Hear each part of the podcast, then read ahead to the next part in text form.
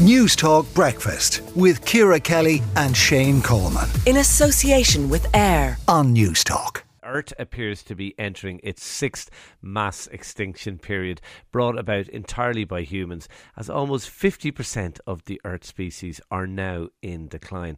That's according to a new study by Queen's University Belfast. Eanna Ni Lamhna, wild, wildlife expert. How worried are you by this study, Eanna? Well, I mean, and uh, it continues my worry. I'm not newly worried because I've known for a while that this has actually been the case. We've had the IUCN studies, we've had other studies, even Botanical Society of Ireland in Britain have declined, have, have, have told us how much decline is in Ireland.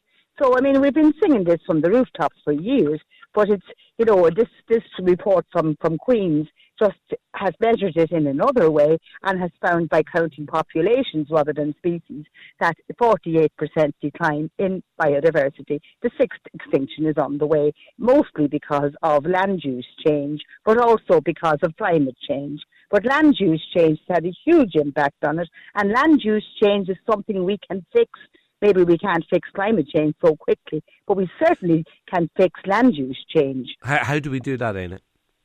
Well, I mean, if you think, for instance, a couple of years ago when I, when I was young, me and Finn McCool, the place was full of corncrakes, curlews, ground nesting birds. If you go around the fields of Ireland now, this very month, they're cutting the silage right down to a number one haircut.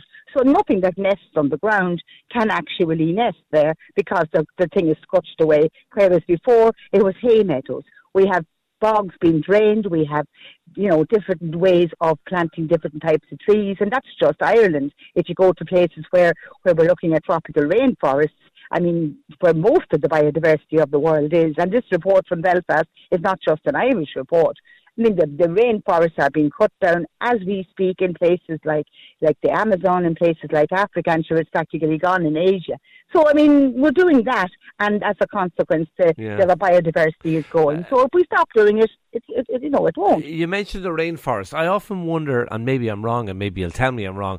Are our uh, uh, peatlands, are our bogs, uh, uh our version of the rainforest? Because we regularly have politicians on this program arguing uh, for continuing to to harvest uh, peat from from our bogs. Well, what they mean by that, they don't obviously mean that a bog is a, is a forest.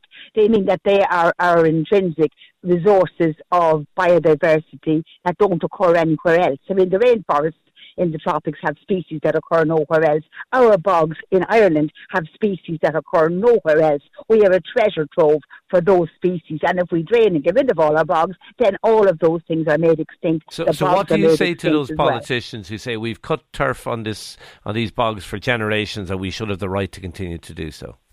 I say to them, we used to bring children to hangings. When there were public hangings, we went and we used to bring children there as well. And we don't do that any longer. So just because we used to do something is absolutely no reason to continue doing it. That is the most ridiculous argument ever. And I quite often tell this to the politicians anyway. So I'm not saying anything behind their backs. I wouldn't say it's their face. Yeah, no, no, no, no one could ever accuse you of that. Uh, just finally, do you despair or, or do you have hope for um, well, this is this is National Biodiversity Week, and of course, if you if you you know you have, you have to light the candle, you can't curse the darkness. And I am spending this week going to different venues each day because there's events on for Biodiversity Week, bringing this to the attention of the people that are listening. And in fact, I welcome a big a big job that's been done now up in the Dublin Mountains above the Glenasmole Valley, where it's been managed now for biodiversity again. Okay. So, you know, if we start working from now on, realising it, then there is hope. There's always hope. Okay, Eanna, Aina Ilana, wildlife expert, thank you for talking to Newstalk Breakfast.